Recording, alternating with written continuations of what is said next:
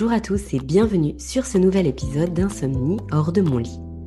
Aujourd'hui, je vous propose d'écouter l'échange que j'ai eu avec Béatrice Levinson, un long échange euh, qui nous a permis de développer les sujets suivants l'alimentation, l'alimentation vis-à-vis du sommeil, l'alimentation comme, euh, comme explication mais aussi comme solution pour les troubles du sommeil, mais aussi les glandes surrénales et la thyroïde.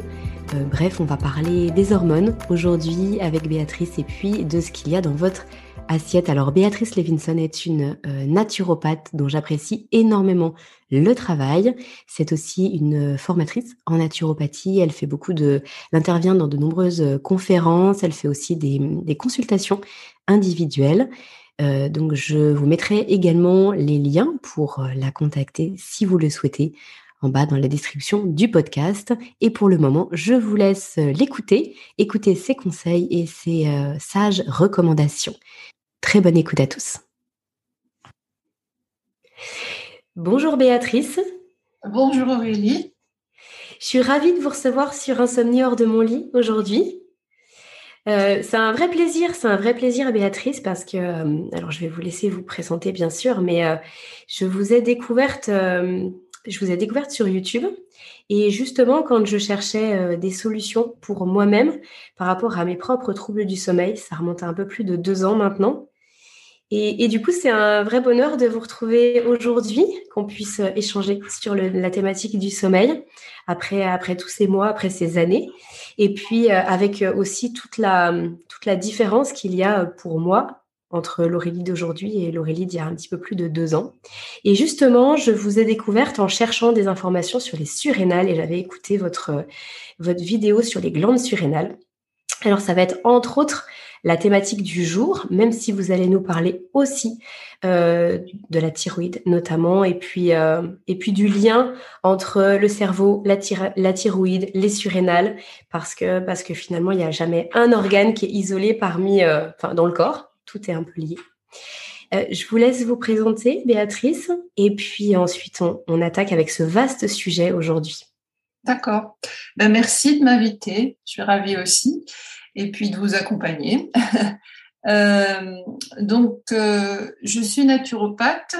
Je suis née dans une famille qui utilisait les médecines naturelles, donc je suis un petit peu tombée dedans euh, quand j'étais petite. Euh, les, médecins qui nous entouraient, c'était des homéopathes, des acupuncteurs, euh, des chiropracteurs, etc. Donc j'avais déjà des parents, on va dire, branchés sur le sujet. Et donc, j'ai commencé mes études de naturopathie euh, très jeune, après le bac. Euh, donc, en gros, ça fait un peu plus de 35 ans que j'exerce. Et c'est un métier qui me passionne parce que j'aime beaucoup la relation à l'humain et puis euh, je suis fascinée par tout ce qui est corps, fonction du corps, anatomie, physiologie. je, je, trouve ça absolument fascinant de découvrir comment le corps fonctionne. Alors, euh, mon parcours euh, professionnel, ben, j'ai travaillé en gros une dizaine d'années à Paris avant de partir aux États-Unis de 94 à 2014. Donc, j'ai vécu et travaillé en tant que naturopathe pendant 20 ans aux États-Unis. Et euh, durant tout ce temps, alors en France, j'ai fait des écoles de naturopathie, bien sûr, mais aux États-Unis aussi pas le cursus complet euh, pour devenir naturopathe américain, parce que le cursus est, très long et, euh, et, amène un diplôme qui est un diplôme d'État aux États-Unis, contrairement à en France, où on n'est toujours pas sur un diplôme d'État, malgré les grands espoirs de nos, de nos professeurs il y a plus de 35 ans qui, qui espérait bien qu'avec le développement de l'Europe qui était en vue, euh, on allait avoir un diplôme européen. Mais c'est pas le cas. En tout cas, en France, on n'a pas de diplôme euh, reconnu d'État. Ah oui, c'est intéressant ce que vous dites. Donc aux États-Unis, pour le coup, euh, le naturopathe, c'est comme c'est une vraie profession à part entière, reconnue par l'État. Peut-être le même chemin qu'ont eu les ostéopathes en France. Petit à petit, enfin de plus en plus reconnus. Ils recherchent encore à, avoir cette reconnaissance d'État et c'est le même chemin pour les naturopathes, c'est ça? Oui, oui. Alors, euh, les naturopathes aux États-Unis ont mis beaucoup d'années, je ne sais pas combien exactement, mais il y a toute une historique pour être reconnus, effectivement. Mmh. Et, ça s'est passé pendant que j'étais là-bas, dans les années 2000, où euh, de, statut de naturopathe, ils sont passés à naturopathic doctor, ND. Euh, derrière l'acronyme derrière un médecin, on dit MD, medical doctor. Hmm. Et aux États-Unis, on dit ND, natural, naturopathic doctor. Donc, euh, l'avantage, pour moi en tout cas, c'est comme j'avais quand même une formation assez solide en France et déjà de l'expérience, j'ai pu être euh, invitée à beaucoup de, séminaires, de, de formations là-bas, qui est donc adressé à des ND, donc il y a un niveau quand même au niveau de la physiologie, de la pathologie et au niveau de l'approche du corps, euh, c'est pas, euh, on va dire, aussi long le cursus qu'un docteur en médecine, mais c'est quand même quatre ans d'études à temps complet. Mmh. Et donc il y a une, une formation qui est très sérieuse. Et ce qui fait que les naturopathes américains aujourd'hui peuvent avoir une spécialité, mais par exemple, il y en a qui sont gynécologues, dans le sens, sont des femmes. Hein. Elles accompagnent euh, la grossesse, elles euh, peuvent prescrire euh, des, des, labos, des tests sanguins pour la femme qu'elles suivent, elles font l'examen gynécologique, etc. Et puis, il y en a d'autres qui sont spécialisés dans autre chose. La plupart des naturopathes américains sont globaux, enfin, ils s'occupent du corps dans son entier comme on le fait ici, mais il y a des gens qui vont choisir d'aller voir le ND à la place du MD. Hmm. Et c'est même couvert maintenant par les assurances américaines. Donc ça, c'est, comme on dit en anglais, a big deal. Une affaire importante parce que si les assurances trouvent valable de, que ce soit pris en charge, ça veut bien dire qu'il y a une demande de leurs clients, il y a un vrai marché. Hmm. Effectivement. Et effectivement, on peut espérer qu'en France, ça puisse prendre le même chemin pour être accompagné euh, par des, à la fois par des naturopathes si on le souhaite, mais aussi pour que les naturopathes aient des formations vraiment, comme vous le disiez à l'instant, euh, très fiables et en qui on peut avoir vraiment confiance. Parce que je sais qu'aujourd'hui, il y a beaucoup d'écoles de naturopathie qui forment aussi en, alors peut-être pas quelques semaines, mais en tout cas en quelques mois. Et est-ce que est-ce que c'est suffisant pour vraiment accompagner euh, accompagner ses patients, ses clients sur l'ensemble des points qui mériteraient d'être abordés? Je ne sais pas, mais bon. Oui, c'est ça. C'est-à-dire qu'en faisant une formation plus légère, bon, on a des connaissances, bien sûr. C'est plutôt dans le domaine de l'hygiène de vie. Hmm hygiène alimentaire, hygiène du sommeil, hygiène de l'exercice physique, hygiène mentale, émotionnelle, etc. Ce qui est très bien et très important. Euh, ça, c'est inclus aussi dans les études de naturopathe américains, mais en plus, ils ont une formation euh, plus poussée sur la, physiologie et les pathologies du corps. Et en est sorti ce que l'on appelle aujourd'hui, et je, me clame comme ça, euh, de médecine fonctionnelle. C'est-à-dire qu'on va chercher vraiment comment fonctionne le corps et comment aider le corps à fonctionner de manière optimale. Mhm. Voilà, donc on va en parler euh, là par rapport au sommeil euh, avec des analyses de thyroïde ou des analyses sur les surrénales. Où on va vraiment faire des tests qui vont nous montrer comment fonctionnent les organes et ensuite, qu'est-ce qu'on peut faire pour améliorer leur fonction hmm. euh, De par euh, votre expérience, Béatrice, et, là sur toutes les années où vous avez, euh, où vous avez aidé des, gens à aller mieux, la thématique du sommeil, elle est, elle est revenue souvent. C'est quelque chose de fréquent. Très, c'est très fréquent. Hmm. C'est très, très récurrent à n'importe quel âge de la vie. Euh, ça peut commencer chez les tout petits, hein, avec euh, des, bébés, des enfants qui dorment très mal euh, dès le départ. donc là, bah, on en parlera peut-être ou peut-être pas aujourd'hui, mais il y a tout un tas de choses à comprendre par rapport à un enfant, un nourrisson qui a du mal à dormir. Et ensuite, bah, il y a des phases importantes dans la vie où ça peut être plus perturbé qu'un un moment qu'un autre. Et pour une femme, c'est souvent très lié à l'évolution des hormones. Donc, euh, on va dire en gros, euh, tant que nos hormones sont euh, en harmonie et qu'elles qu'elles sont sécrétées suffisamment, ça contribue aussi à la qualité du sommeil. À la ménopause, c'est autre chose. Les hormones sont tellement euh, décalées, déréglées, même en préménopause, parce qu'en préménopause, ça fait le yo-yo. Euh, le sommeil est souvent très, très perturbé. J'ai envie de dire, euh, allez, 7, 8 fois sur 10 chez les femmes en préménopause, en ménopause et après la ménopause. Et, de ce que vous avez pu constater, euh, en dehors des variations liées purement aux hormones, qu'est-ce qui revient le plus souvent? Est-ce que ce sont des euh, est-ce que les gens vous consultent parce qu'il y a un gros choc émotionnel, par exemple, difficulté dans la vie qui fait que psychologiquement c'est dur de s'apaiser, de trouver le sommeil? Ou est-ce que systématiquement vous retrouvez une cause, on va dire, purement physiologique avec une mauvaise hygiène de sommeil? Vous avez utilisé ce mot tout à l'heure et je l'aime beaucoup. Euh, ou est-ce que ce sont les deux finalement? Est-ce que vous jouez sur les deux tableaux? Qu'est-ce qui est le plus fréquent? Les deux. Les deux, c'est certain. Et, souvent, c'est lié. C'est-à-dire que le, le psychologique affecte le physique. Mmh. Et le physique affecte, moi, ce que j'appelle le cerveau. Hein, mais dans le cerveau, c'est le psy, c'est le mental, c'est voilà les pensées qu'on peut avoir en boucle. Ça peut être euh, effectivement un, un, choc euh, qui a. Alors le, choc, il est psychologique, hein, quelqu'un euh, voilà qui perd euh, son mari, sa femme, n'importe, qui vit des violences. Donc il y a un choc psychologique émotionnel, mais ce choc physiologiquement a des effets sur le corps.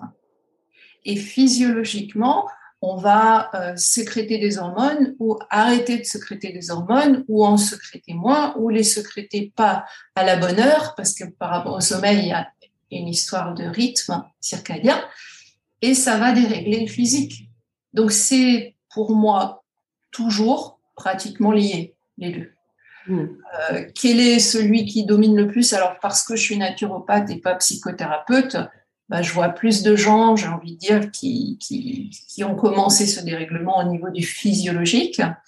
Mais quand, euh, dans, dans ma consultation, qui dure un bon moment, on a le temps de parler, et, très souvent, je, connais assez de choses au niveau psychologique, on va dire, euh, pour avoir travaillé sur moi et puis pour avoir euh, côtoyé des gens qui font ce genre de travail, pour arriver à percevoir, déterminer s'il y a eu, ou poser la question en tout cas, s'il y a eu des chocs, euh, ou s'il y a eu, même si ce n'est pas des chocs, hein, des choses non dites, etc.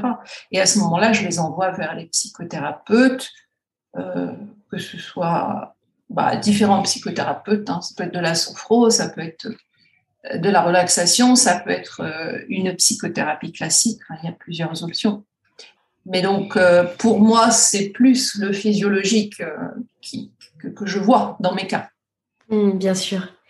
Et alors du coup, euh, question, question à 100 000 euros, par quoi vous commencez? Donc on a évoqué les surrénales, on a évoqué la thyroïde. par quoi vous commencez? Qu'est-ce que vous inspectez finalement en premier? Alors par rapport à des soucis de sommeil, de toute façon, même pour toute autre question, j'ai envie de dire que les gens viennent me voir pour un problème de sommeil, de digestion, d'allergie, de poumons, euh, de problèmes urinaires, etc., je commence toujours par l'alimentation.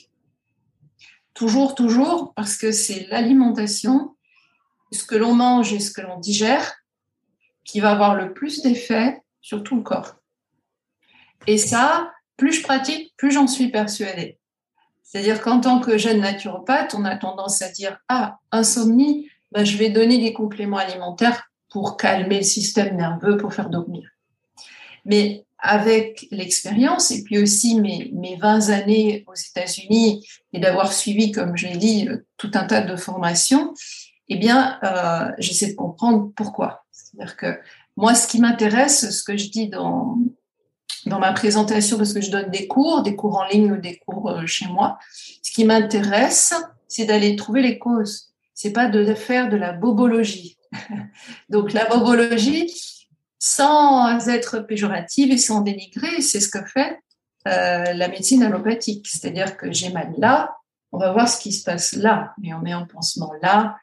Voilà, on ne peut pas dormir, on va vous donner des somnifères. Moi, j'essaie de comprendre le pourquoi. Donc, dans les problèmes de sommeil, j'ai remarqué que dans 90% du temps, il y a un problème déjà de digestion. soit des aliments euh, que l'on mange qui ne nous conviennent pas, soit des aliments qui digèrent mal, ne conviennent pas. Et cette mauvaise digestion va entraîner des problèmes de sommeil. Ah, donc ça, c'est très intéressant. Là, je vais revenir sur ce que vous venez de dire parce que vous avez dit, je regarde déjà l'alimentation. Et sauf que là, vous précisez en disant, je regarde la digestion. Euh, je veux bien qu'on s'arrête euh, juste deux secondes là-dessus parce que pour de nombreuses personnes, c'est pas si intuitif. Euh, l'alimentation, c'est juste pour de nombreuses personnes, encore une fois, le raccourci peut être vite fait entre l'alimentation, c'est juste ce que je mange. Or, entre ce que je mange et ce que vraiment je digère, ce que mon corps, ce dont il va pouvoir se servir, c'est pas tout à fait la même chose. Et du coup, vous, êtes vraiment au niveau de la digestion. Exactement. J'ai euh, des phrases euh, comme ça, moto, hein, répétitives, où je dis on est EST, ce que l'on mange, mais on est surtout ce que l'on digère. Donc, euh, un aliment qui est bon pour vous peut être néfaste pour moi, pour n'importe quel être ou personne. Donc, euh, exemple, on va prendre un aliment euh, un peu neutre, hein, où tout le monde pense que c'est bon à la santé, c'est les amandes, les noix, les noisettes. On nous dit c'est un bon aliment. C'est vrai, c'est un bon aliment. Ça va nous apporter plein d'acides gras essentiels. super. Sauf que à digérer, c'est pas si évident que ça. Et donc, euh, il y a des personnes qui vont manger des amandes et ça va leur donner tout un tas de symptômes. Et les symptômes peuvent être divers et variés. Et ça aussi, comme vous dites, c'est pas intuitif, c'est pas quelque chose qu'on nous apprend de toute façon. Donc, euh, une personne mange des amandes et puis elle me dit, mais je sais pas pourquoi, euh, je fais des infections urinaires à répétition, par exemple.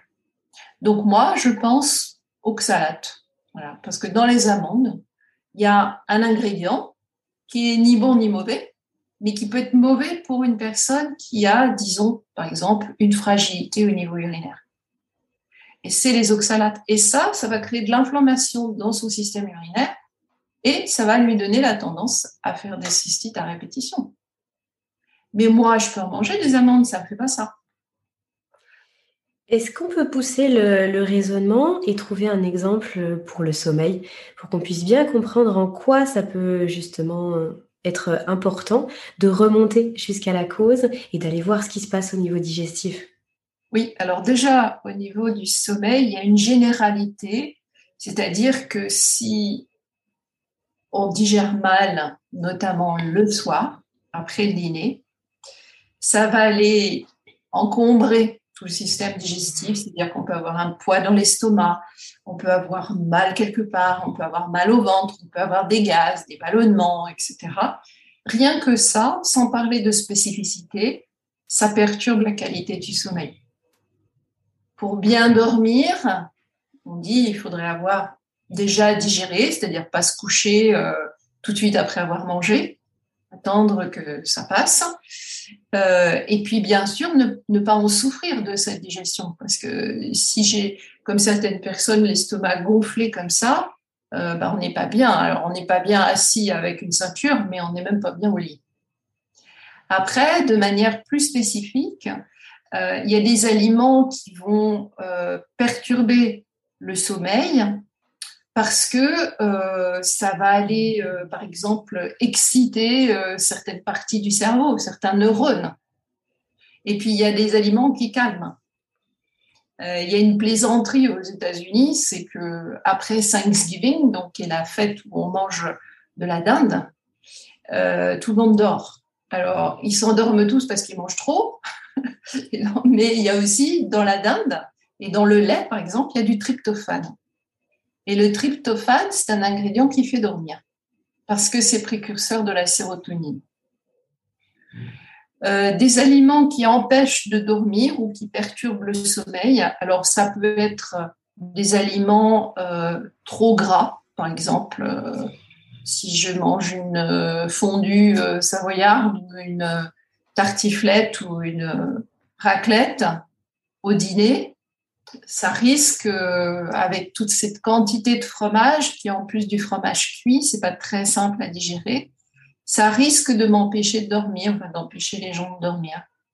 Pourquoi? Parce qu'ils sont lourds, ils sont gonflés, ils sont ballonnés, euh, ça surcharge le foie, ça surcharge la vésicule biliaire, etc. Euh, autre exemple, qu'est-ce qui peut empêcher le sommeil? Alors l'alcool. Et ça, euh, c'est très intéressant d'en parler parce que les gens me disent Ah oui, mais si je bois un petit verre de vin, ça m'aide à m'endormir. Ce qui est vrai, parce qu'il y a l'effet euh, soporifique, il y a l'effet euh, calmant de l'alcool, sauf que le métabolisme de l'alcool plus tard dans la nuit, c'est quand même un sucre, ça va perturber notre taux de sucre dans le sang et on se réveille. Donc ça aide les gens à s'endormir, mais ils n'ont pas un sommeil réparateur ou ils n'ont pas un sommeil continu, ils vont se réveiller. Oui, et puis en plus, ça altère la structure même du sommeil, puisqu'on se retrouve avec des phases de sommeil paradoxales qui sont euh, moins importantes, voire inexistantes, avec la consommation d'alcool, c'est vrai. Mm. Euh, pour être spécifique, j'ai envie de dire c'est la même réponse, c'est individuel. C'est-à-dire que un aliment euh, qui peut empêcher de dormir quelqu'un va être différent pour une autre personne. En gros, ça peut être du gras, ça peut être euh, trop de protéines, mais ça peut être des légumes aussi. Euh, parce qu'il y a des gens, trop de légumes, ou en tout cas, ils ont un intestin qui est tellement enflammé que trop de fibres les empêche de digérer correctement. Euh, ça peut être au niveau de l'estomac. Hein, si, si, je mange ou une personne mange quelque chose de trop acide, il se couche, quand on est à la position horizontale, on a bien plus de chances d'avoir des reflux. Mhm. Mais c'est quoi que les aliments acides Ça peut être tout un tas d'aliments qui donnent des reflux. Donc, c'est spécifique. Hmm. Euh, par rapport à l'alimentation, est-ce que euh, du coup ça vaut le coup de prendre des compléments alimentaires en se disant euh, en ce moment c'est un petit peu compliqué pour moi l'alimentation, je prends des compléments alimentaires pour être sûr que j'ai bien tout, un bon cocktail de, vitamines en se disant ça va m'aider à trouver le sommeil plus, plus facilement parce que du coup je manque de rien. Ou est-ce que s'il y a de toute façon une difficulté à digérer les aliments qu'on a dans notre assiette, eh bien il y aura la même difficulté d'assimilation des, des euh, des vitamines, des minéraux qu'on peut prendre en complément. Tout à fait. C'est la deuxième réponse, la bonne. on peut prendre des compléments alimentaires, mais si on ne digère pas nos aliments correctement, on va pas digérer, assimiler les compléments alimentaires directement non plus. Donc, euh, bon, c'est une question à double tranchant parce qu'on peut avoir encore une fois des, choses spécifiques dans les compléments alimentaires, et puis on va le voir avec la thyroïde et, la, les surrénales, qui vont aider. Euh, mais on, va dire un cocktail multivitamine, il y a peu de chances que ça fasse un grand effet, surtout si on a un problème digestif. Hmm. Alors du coup, comment, euh, j'ai envie de dire, comment savoir si on a un problème digestif? Et puis, bah, autre question qui bien sûr en découle, euh, quoi faire pour hmm. les problèmes digestifs? Oui, oui. Donc ça, euh, oui, c'est le plus important, encore une fois, parce que je commence toujours par là. donc, pour savoir, alors déjà, il y a un questionnaire que j'envoie à chaque patient. Et dans le questionnaire détaillé, il y a toute une section sur ce que les gens mangent et il y a toute une section sur leur système digestif. Donc, je vais du haut jusqu'en bas, c'est-à-dire je leur demande s'ils mastiquent correctement, s'ils prennent le temps de manger, s'ils ont des problèmes d'estomac, ça peut être aigreur, lourdeur, gros, ballonnement, euh, s'ils ont de la constipation, de la diarrhée, les deux. Euh, Donc déjà, il y a ce questionnaire qui m'indique. Et ensuite, Euh, si je suspecte fortement qu'il y a un problème digestif, ce qui est le cas très souvent par rapport au sommeil, je leur fais faire un ou deux tests. Donc c'est là où la médecine fonctionnelle que j'ai apprise aux États-Unis est très utile. Il y a un test fonctionnel que j'aime beaucoup faire, qui est une analyse de sel. Et à travers cette analyse de sel, le labo est capable de voir si justement la personne mastique en salive suffisamment ses aliments, parce que la digestion commence là. On n'est pas supposé manger, travailler, manger, euh, répondre au téléphone, manger, euh, faire autre chose. On est supposé être là, présent, et faire être en pleine conscience de ce que l'on fait. Et de mastiquer. Et la mastication prédigère. Donc le labo nous parle de ça. Le labo ensuite nous parle euh, de l'estomac en nous disant bah, l'estomac, il se vide trop vite ou il se vide trop lentement. Il est trop acide ou il n'est pas trop acide. Ensuite, ils analysent la sécrétion foie vésicule biliaire qui sont responsables en gros de digérer les graisses. C'est la bile qui est fabriquée par le foie et envoyée par la vésicule qui émulsifie les graisses. Ils analysent le pancréas et le pancréas, lui, digère tout le reste, tout ce qui n'a pas été bien digéré. Mais en plus, sa spécificité, c'est les sucres, donc les amidons. Pain, pâtes, riz, pommes de terre, euh, tous les légumes, tous les fruits. Et ils font aussi une analyse de l'intestin grêle. Donc, c'est ce qu'on appelle le petit intestin ou intestin grêle, pour savoir euh, si l'absorption des nutriments se fait correctement ou pas. Et enfin, du côlon, pour savoir si bah, les selles sont trop molles, elles sont trop sèches, donc constipation, diarrhée, s'il euh, y a de l'inflammation. Et il y a encore deux, trois marqueurs. C'est un test hyper complet que j'aime beaucoup faire euh, chez beaucoup de personnes parce qu'il y en a énormément qui se plaignent de leur système digestif. Et en complément, je fais faire une analyse d'intolérance alimentaire. Donc les intolérances, c'est de voir, c'est ce que je disais au début, est-ce que cet aliment est bon pour moi en ce moment même ou pas? Et ça, c'est une analyse de sang. Et le labo va regarder si vous développez des anticorps contre cet aliment. Donc, je mange euh, des produits laitiers, je vois des anticorps. Bah, c'est pas une bonne idée parce que ça veut dire que le corps il est sans arrêt en train de lutter contre ce que je mange. Alors que l'aliment, ça devrait être l'opposé, ça devrait être quelque chose qui nourrit, qui nous fait du bien, qui nous aide à nous renouveler. Et là, le corps est en train de se battre contre cet aliment. Alors là, on est dans le cadre d'allergie, d'intolérance, de sensibilité. Euh, dans, quelle, dans quelle situation finalement notre corps il vient comme ça se, se mettre en conflit avec euh, les, les aliments qu'on ingère oui, alors on parle essentiellement d'intolérance ou de sensibilité. On utilise le mot la même chose. C'est pas des allergies dans le sens allergène, euh, comme on peut faire un test chez un allergologue.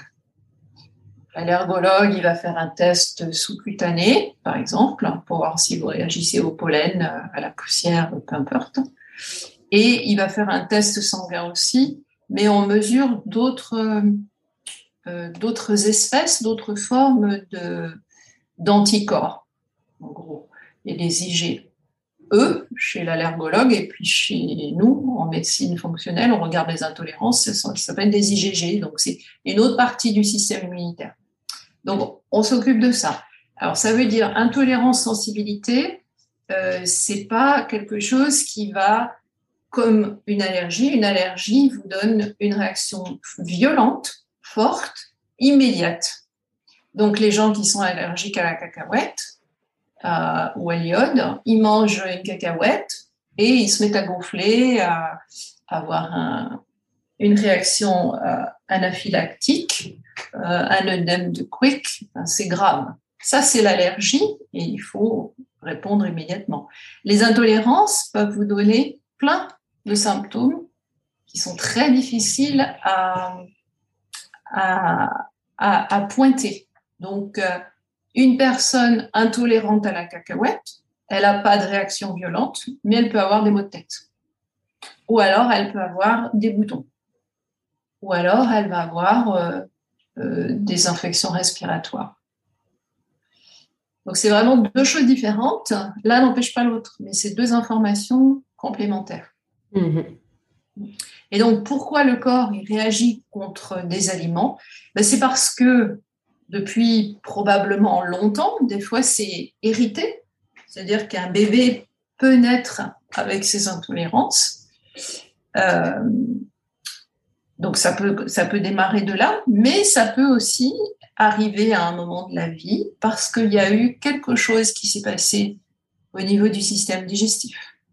Donc quelque chose, c'est quoi? Ben, Ça peut être que, par exemple, une personne, pendant 10 ans, 20 ans, elle était très stressée. Hein. C'était une mère de famille qui gérait ses enfants, le travail, le mari, la maison, qui prenait pas le temps de, de se poser pour manger calmement, pour digérer calmement.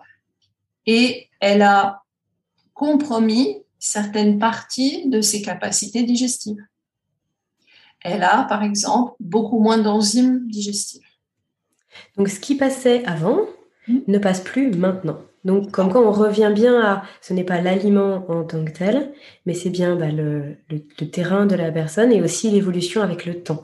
C'est-à-dire qu'on peut ne pas être intolérante à quelque chose euh, à un moment M, mais y être deux ans après et ne plus y être euh, cinq ans après finalement. C'est ça, c'est ça. La différence aussi avec les intolérances, c'est que ça ne dure pas forcément dans le temps, alors qu'une allergie, hmm, la plupart des gens les gardent presque toute leur vie. On peut reprendre un exemple, Béatrice, par rapport au sommeil et, tout ce process-là que vous nous expliquez. Donc, par exemple, le fait de faire des, tests et de savoir si on est intolérant à tel ou tel aliment, en tout cas en ce moment. Euh, comment ça peut faire évoluer soit notre hygiène alimentaire et comment ça peut faire évoluer aussi notre sommeil?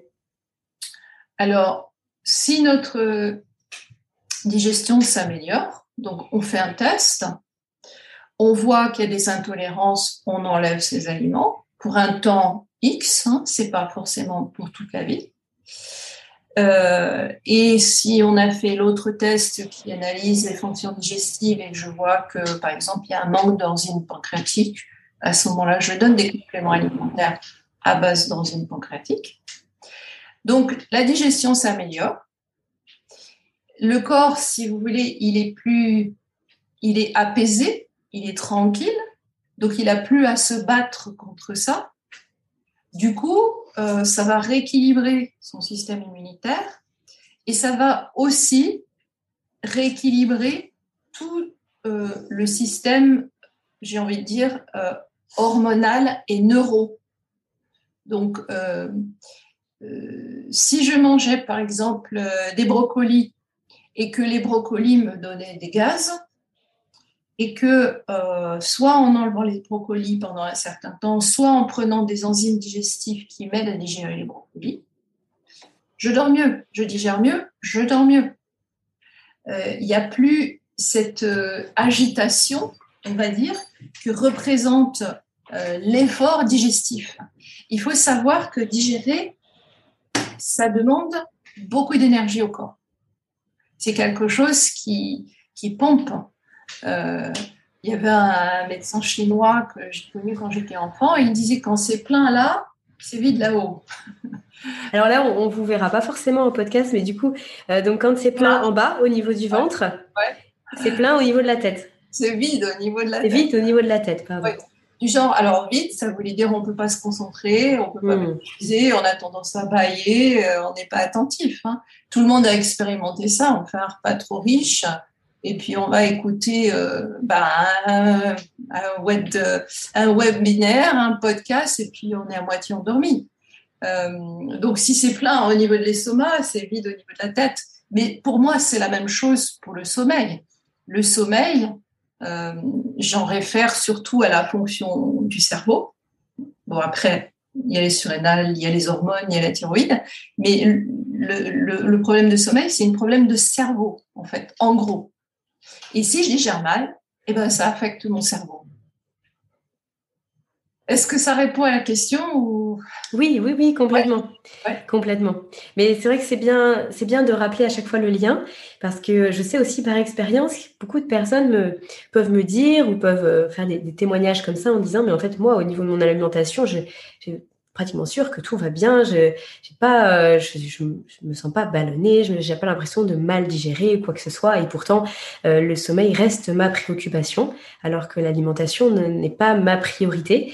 Et, euh, et du coup, je, je pense que c'est important de bien se rendre compte que bah, parfois les symptômes qu'on ressent, ils sont pas liés à un endroit. Enfin, je l'exprime mal.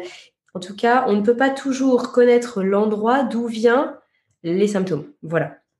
Et donc, ça, vaut le coup d'aller explorer un petit peu partout. Et le système digestif étant si important et étant aussi demandeur d'énergie que ce que vous venez de le dire, et étant aussi crucial pour tout le fonctionnement de notre organisme, effectivement, ça vaut le coup de s'y intéresser.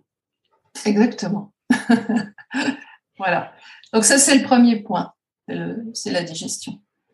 Hmm. Et du coup, second point? Alors, le second point, ça va être euh, à niveau égal, on va dire. Euh, le fonctionnement correct ou pas de la thyroïde et des surrénales. Alors, je vais commencer peut-être par la thyroïde.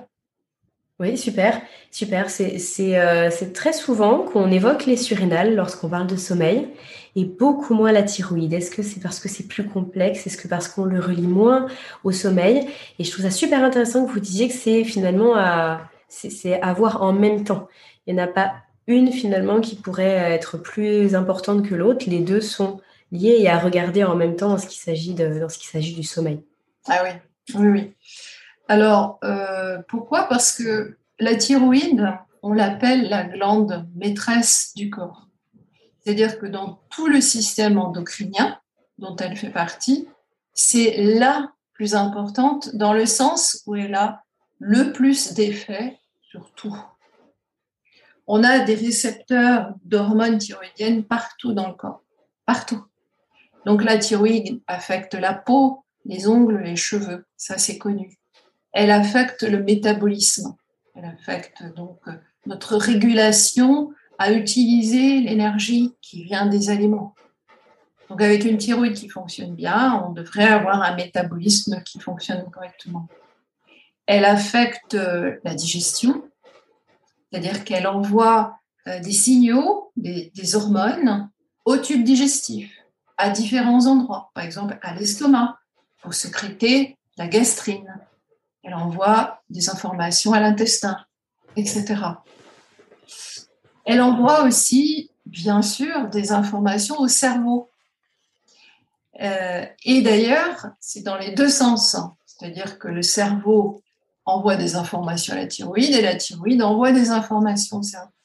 Et ça, on ne se rend pas compte, évidemment, mais c'est tout le temps, chaque seconde de notre vie. À partir du moment où on est un être vivant, à quel euh, stade de la, de la grossesse ça arrive, mais à partir du moment où on est considéré comme un être vivant, on a cette glande qui affecte tout notre être. Et d'ailleurs, chez le fœtus, elle affecte énormément le développement du cerveau. Il y a des, bébés, euh, c'est surtout dans la médecine ancienne, mais moi, ça me fascine de, lire un peu des textes de médecine euh, du 18e siècle ou du 19e siècle. Et on voyait des photos d'enfants euh, sous-développés, donc débiles, hein. mais c'était dû à un vrai manque des carences très importantes qu'on retrouve plus aujourd'hui parce que c'est quand même beaucoup mieux surveillé, euh, un manque d'hormones thyroïdiennes. Hmm. Donc, la thyroïde a un effet sur le cerveau méga, méga plus, quoi, ne serait-ce que donc, pour le développement du cerveau. Mais après, pour tout ce qui est euh, rythme, c'est-à-dire que la thyroïde, elle règle tous les rythmes du corps. Donc, elle règle, elle fait partie du, rythme, de la régulation du rythme cardiaque. Elle, fait, euh, elle a un rôle à jouer dans la régulation du rythme respiratoire. On ne contrôle pas ces choses-là. Ce n'est pas notre volonté. Ça se fait autonome, euh, automatiquement par le système nerveux autonome. Mais c'est la thyroïde qui envoie des messages au système nerveux autonome.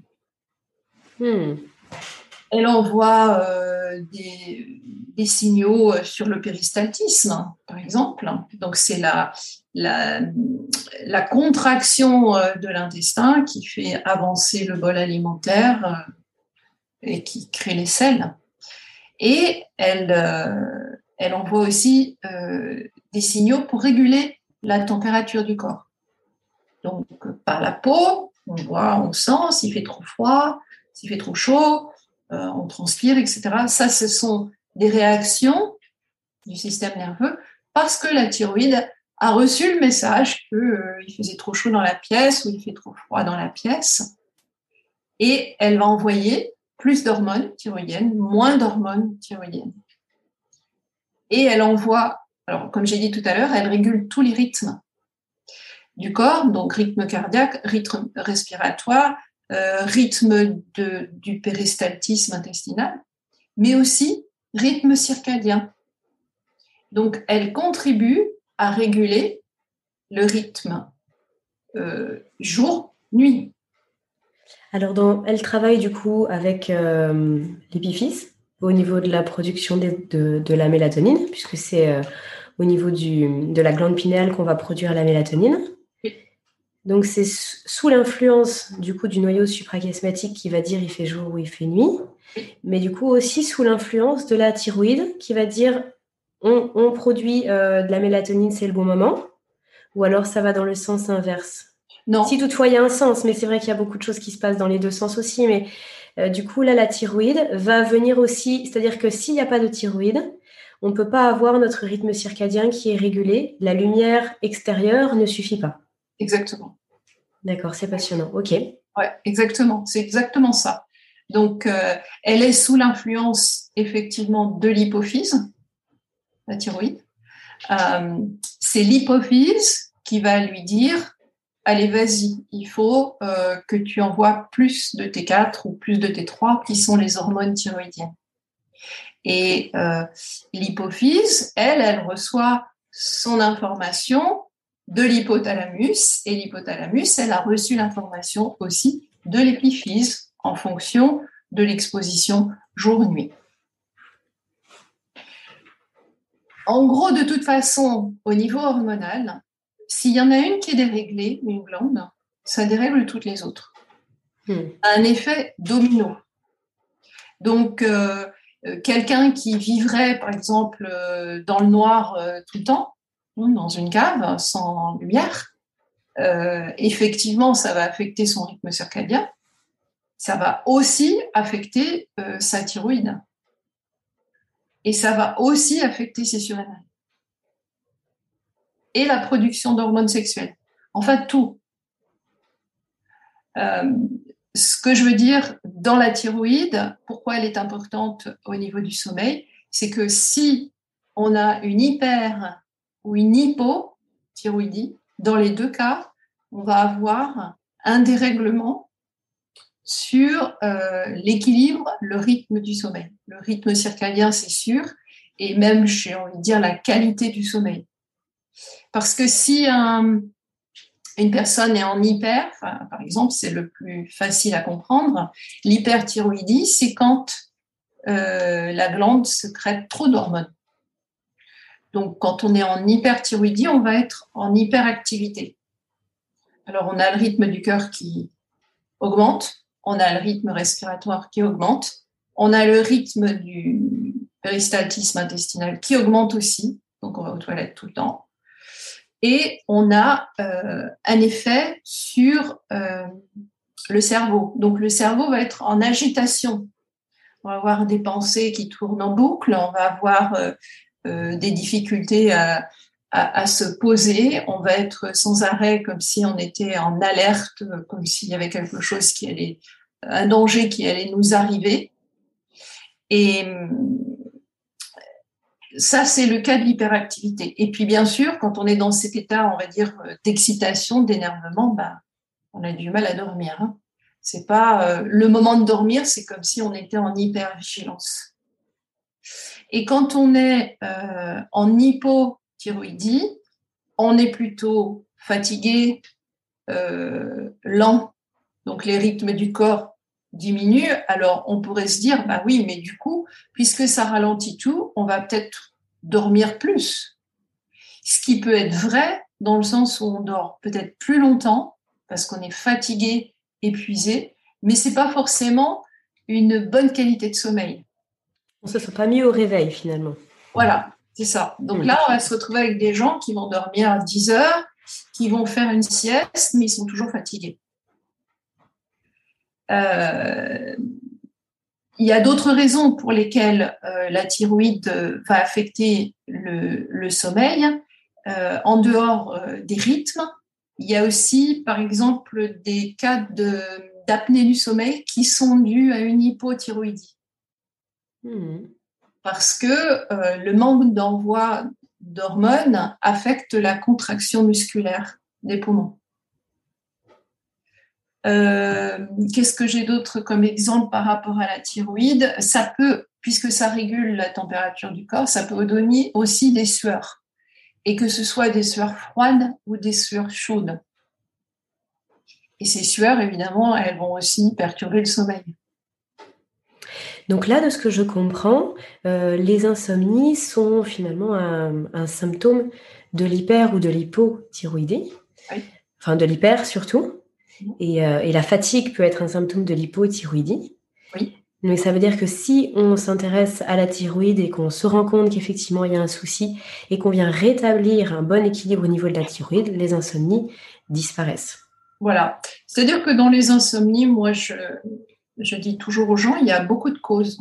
Il y a plein de causes. C'est pas un symptôme euh, facile à résoudre. Il faut aller chercher les causes qui sont bien individuelles, bien spécifiques. Et dans ces causes, on peut avoir soit une hyper, soit une hypo. Alors dans une hyper, c'est plus évident. Dans une hypo, ça l'est moins. Mais les gens qui sont en hypothyroïdie ont tendance à être fatigués, épuisés, mais euh, tendus. Parce que le corps compense avec le système nerveux. Et l'exemple qui fait comprendre, c'est euh, quand on a un enfant, un bébé, un nouveau-né qui est fatigué, mais qui pleure de fatigue, qui n'arrive pas à s'endormir. Hmm. En anglais, on dit wired tired. Donc, il est tired, c'est fatigué. Wired, c'est remonté. Hmm. Et ils sont remontés, mais du coup, ils n'arrivent pas à s'endormir. Et en général, une fois qu'ils ont pleuré ou qu'ils se sont énervés comme ça, bah, ils tombent d'un coup parce qu'ils étaient prêts à tomber dans le sommeil, mais le système nerveux les tenait. Oui, ce qu'on peut appeler les, pleurs de décharge, parfois en fin de journée. Et du coup, ça, c'est facile à diagnostiquer, l'hyper ou l'hypothyroïdie. Il suffit de faire euh, euh, un test, euh, une prise de sang, par exemple, et puis en fonction des données qu'on a, on peut tout de suite savoir si on est en hyper ou en hypo. Et du coup, travailler sur sa thyroïde pour retrouver le sommeil Ou alors c'est plus subtil que ça Est-ce qu'on peut par exemple avoir des analyses normales et pourtant c'est la thyroïde qui vient dérégler le sommeil? Oui. Alors, euh, déjà au niveau des tests, c'est facile parce que c'est une prise de sang. Ça, ça, devrait être prescrit par le médecin. Euh, ce qui se passe très souvent, c'est que les médecins euh, vont regarder quelques marqueurs, mais pas tout ce qu'il faut. Donc, euh, je donne une liste en général de ce qu'il faut tester. Euh, la TSH, Thyroid Stimulating Hormone, ça, elle est en général toujours testée. La T4, elle est généralement testée, mais il faut aussi tester la T3. Donc, on a plusieurs hormones sécrétées par la thyroïde qu'on appelle thyroxine 4, thyroxine 3, et puis il y en a d'autres. Mais la 4 et la 3, c'est celle qui nous intéresse. Donc, il faut au minimum avoir ces trois marqueurs-là. Ensuite, il y en a deux autres que je rajoute. Si j'ai une suspicion, par exemple, de problèmes digestifs et aussi de problèmes auto-immunes, il faut voir si la thyroïde, elle n'est pas en thyroïdite d'Hashimoto. C'est une maladie hypo, mais due à un problème auto-immune. Hmm. Et les médecins le testent rarement, sauf quand c'est une évidence flagrante. Et moi, je demande aux gens de, faire ça parce qu'il y a énormément de maladies d'Hashimoto qui sont en fait pas diagnostiquées. D'accord. Voilà. Après, l'autre critère, c'est que euh, les analyses, euh, enfin, les laboratoires vous donnent des fourchettes pour tout, hein, pour le cholestérol, mais aussi pour les hormones. Et en ce qui concerne les hormones thyroïdiennes T4 et T3, les fourchettes sont trop laxes, elles sont trop grandes. On a appris en médecine fonctionnelle à avoir une fourchette plus courte. Donc, on peut se retrouver avec une personne dont les analyses reviennent dites normales, mais qui en fait a tous les symptômes d'une hypothyroïdie, et ça passe sous le radar des analyses de sang. Hmm. Surtout que les critères, les critères euh, ils sont en plus, ils peuvent différer entre les pays aussi, d'après ce que je sais. Donc... Oui. Donc finalement, voilà, pas énormément. Mais par contre, c'est important effectivement que ce soit pas, que les fourchettes soient pas trop énormes parce qu'on peut ne pas se rendre compte de ce qui se passe réellement. Mais alors, du coup, c'est un petit peu euh, désespérant finalement pour une personne qui suivrait un chemin un petit peu classique, puis qui va voir son médecin, euh, qui lui expose euh, ses, symptômes et dont l'insomnie, qui fait des, des, tests sanguins. Visiblement, tout va bien. Et puis, la personne peut, comme ça, entre guillemets, se traîner des insomnies pendant des mois, voire des années, parce que, comme vous dites, c'est passé sous le radar. Donc ça vaut le coup parfois, de, en changeant de praticien, on allait voir justement d'autres approches, ce que vous nous expliquez là aujourd'hui, euh, de pouvoir remettre aussi, de repartir de zéro en fait, de faire un reset sur tout ce qu'on a eu l'impression qui était OK, et puis euh, de repartir sur des, à nouveau des tests sanguins peut-être de base, ou de, de revenir aussi dans l'état d'esprit dans lequel ça a commencé, qu'est-ce qui s'est passé pour nous à ce moment-là, et puis de recommencer tout le process à zéro. Et ça, je trouve que c'est important de le, souligner. C'est quelque chose qu'on fait peu. Euh, moi, très souvent, j'ai des gens qui m'écrivent, ça fait 15, 20 ans qu'ils souffrent d'insomnie. Et euh, je, me dis vraiment aujourd'hui comment c'est possible d'en arriver là, 20 ans après, en fait. C'est assez fou. Oui, oui, il y a beaucoup de gens qui passent euh, en dehors, sous le radar. Et oui, c'est désespérant. et c'est pour ça que ces gens-là vont faire appel à vous, vont faire appel à moi parce que c'est de, désespérance en fait. Hein. Ils n'ont pas les réponses euh, euh, nécessaires apportées par euh, le médecin classique. Donc ils vont chercher ailleurs et pour de bonnes raisons. Et du coup, pour aller plus loin, autant pour la thyroïde, souvent dans les prises de sang, c'est regardé. par contre, pour les glandes surrénales, alors là, je crois que si on ne le demande pas, il n'y a jamais rien qui est donné sur, l'étude des surrénales, être sûr que ça fonctionne bien, que la courbe de cortisol est, bonne. Euh, vous, voulez nous en dire un petit peu plus là-dessus aussi? Mm-hmm. Mm-hmm. Bien sûr. Euh, alors déjà, au niveau des analyses de sang euh, par rapport aux surrénales, la, médecine allopathique s'occupe en gros de deux maladies des surrénales qui sont l'extrême hyposurrénalisme et l'extrême hypersurrénalisme. Mais entre les deux, euh, il ne s'en occupe pas. C'est-à-dire tout ce qui est fonction. Moi, je parle de médecine fonctionnelle, donc tout ce qui est fonction du corps pour que vous et moi et tous les auditeurs euh, fonctionnent au mieux. Il faut effectivement qu'il y ait un rythme du cortisol, une sécrétion du cortisol qui soit correcte. Donc déjà, c'est rarement testé parce qu'il ne s'occupe que de maladies euh, et pas de fonctions. Et deuxièmement, quand c'est testé, ils vont, euh, par exemple, faire un test de cortisol le matin à jeun. Ce qui est très bien. Donc, ça nous indique ce qu'est notre cortisol le matin à jeun, parce qu'en général, quand on va faire une prise de sang, c'est le matin à jeun. Mais on ne regarde pas le taux de cortisol dans la journée. Et ce taux de cortisol dans la journée, il est aussi important que celui du matin. Donc le, cortisol, sa courbe naturelle et en bonne santé, c'est d'être sécrété plus haut le matin et de diminuer au cours de la journée. Et le soir, euh, le cortisol reste très bas.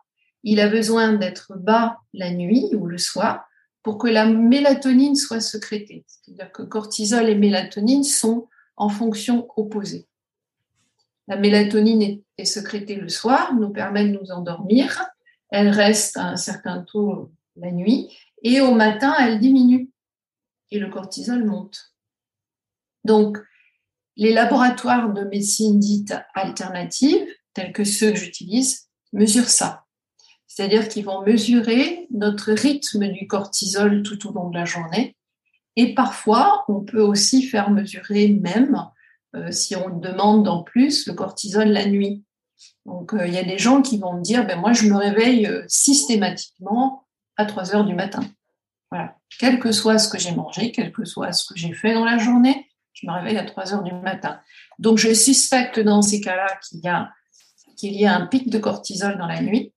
Et je vais demander au labo de tester en plus le cortisol dans la nuit. Donc, ce qui veut dire que la personne, quand elle se réveille, il faut qu'elle, il faut qu'elle fasse son test. Alors, comment on le fait? Ça se fait avec de la salive. Donc, c'est euh, un labo. Le labo vous envoie des petits tubes et vous allez euh, cracher. C'est de la salive. On crache dans le tube euh, le matin à jeun, à midi, dans l'après-midi et au coucher. Et, s'il faut, on peut aussi prendre un prélèvement au milieu de la nuit. Et avec ça, on va voir quel est le rythme du cortisol. Donc, on voit plusieurs cas de figure. On a le cortisol normal, donc haut, qui descend, qui descend, qui descend, qui reste bas euh, le soir. Donc, ça, c'est très bien. On peut avoir ce qu'on appelle un cortisol inversé, c'est-à-dire qu'il euh, est haut le matin, il baisse le soir, mais remonte il, baisse dans la journée, mais remonte le soir. Et en remontant le soir, les gens ne peuvent pas s'endormir ou alors ils se réveillent. Euh, ça, c'est typiquement les gens qui me disent bah, Je suis fatiguée toute la journée, mais alors vers 17, 18 h 20 h j'ai un pic d'énergie. Et là, ils pourraient euh, faire ce qu'ils ont à faire, travailler jusqu'à 2 euh, heures du matin. Ça, c'est une courbe en U. Et puis, on a des courbes euh, qui font ça, qui font les montagnes russes. Donc, ça monte et ça descend. Et puis, on a des courbes très plates. Donc, euh, cortisol bas le matin, bas le midi, bas le soir, tout le temps. Sauf le premier qui est normal. Euh, tous les autres sont anormaux et donc tous les autres indiquent que les glandes surrénales ont besoin d'aide. Euh, j'ai pas décrit ce qu'étaient les glandes surrénales. Peut-être que vos auditeurs le savent si vous en avez déjà parlé, mais J'en ai déjà parlé, mais on, peut le rappeler, effectivement, ces petites glandes au-dessus des reins, effectivement, vous pouvez en, dire euh, deux mots, oui. C'est ça. Donc, ces deux petites glandes sur les reins, hein, chapeautent les reins, comme ça, c'est pour ça qu'elles s'appellent surrénales. Et donc, elles sont responsables euh, de nous aider à gérer le stress. C'est-à-dire que si euh, si un danger arrive euh, dans mon dos, euh, comme ça l'était au cas de moment de l'homme des cavernes, par exemple, et qu'il y avait un, gros animal qui s'élançait sur eux, eh bien, c'est grâce à la fonction essentiellement des surrénales qu'on arrive à réagir. C'est-à-dire qu'on arrive à fuir ou à se battre. Et ça, c'est le cas primaire instinctif qui est toujours là, euh, le problème qu'on a dans notre société moderne, c'est-à-dire qu'on n'a pas, sauf si on habite en plein milieu de l'Afrique, un lion qui nous poursuit, mais on peut avoir un stress constant. On peut avoir un patron sur le dos, on peut avoir un, époux ou une épouse euh, où il y a beaucoup de tension, on peut avoir euh, plein d'enfants qui, même si vous les aimez, vous sollicitent sans arrêt. Donc, et en plus, aujourd'hui, on a les téléphones, les iPads, on est sollicité de partout, en fait. Et donc, on voit très souvent des gens avec un déséquilibre des surrénales. Parce qu'il y a trop de sollicitations et pas assez de temps de rien faire, de temps de repos, de, temps où nos surrénales peuvent être tranquilles, dormir sur leurs deux oreilles. Hmm. Ce que, j'aime bien dire, effectivement, c'est que les, les surrénales et le cortisol, c'est une hormone de l'adaptation. Et donc, effectivement, quand il y a besoin de, réagir très, très vite, euh, eh bien, le, les glandes surrénales, pardon, elles savent faire. Parce qu'il n'y a pas que le cortisol aussi, il y a aussi d'autres hormones, donc elles savent faire. Le souci, c'est quand effectivement c'est tout le temps trop trop haut. Là, elles savent pas gérer euh, un niveau de stress qui reste tout le temps élevé extrêmement élevé pendant plusieurs semaines, plusieurs mois ou plusieurs années. Et là, effectivement, il peut y avoir des dysfonctionnements importants. Et du coup, ce qui est intéressant aussi, c'est que si je ne me trompe pas, les surrénales travaillent main dans la main avec la thyroïde. Alors peut-être que vous alliez y venir. Oui. En fait, tout le monde travaille main dans la main dans le corps humain. On n'est pas dissocié. Et c'est aussi ça, je, pense, la grande différence entre médecine alternative, médecine naturelle et médecine allopathique. Médecine allopathique découpe. On va voir l'endocrino, on va voir le gynéco, on va voir euh, le pneumo, on va voir le cardio, mais euh, on ne s'occupe pas de l'ensemble. Nous, en médecine naturelle, en médecine fonctionnelle, tout est lié. Il n'y a, pas une partie du corps qui, qui ne communique pas avec l'autre. Alors évidemment, on ne la voit pas, cette communication, elle est subtile, hein, c'est, biochimique, c'est hormonal, c'est nerveux, etc. Mais en tout cas, euh, les surrénales et la thyroïde travaillent main dans la main. Elles sont toutes les deux, on va dire, des hormones euh, de régulation des rythmes, de la température du corps, euh, de l'adaptation au stress ou autre chose, du rythme circadien. Euh, on ne peut pas, si on a un dérèglement euh, thyroïdien, ne pas aller voir au niveau des surrénales et vice-versa. Et inversement. Mhm. Voilà. Et en plus, je rajoute, aller voir aussi au niveau des hormones sexuelles qui aussi communiquent.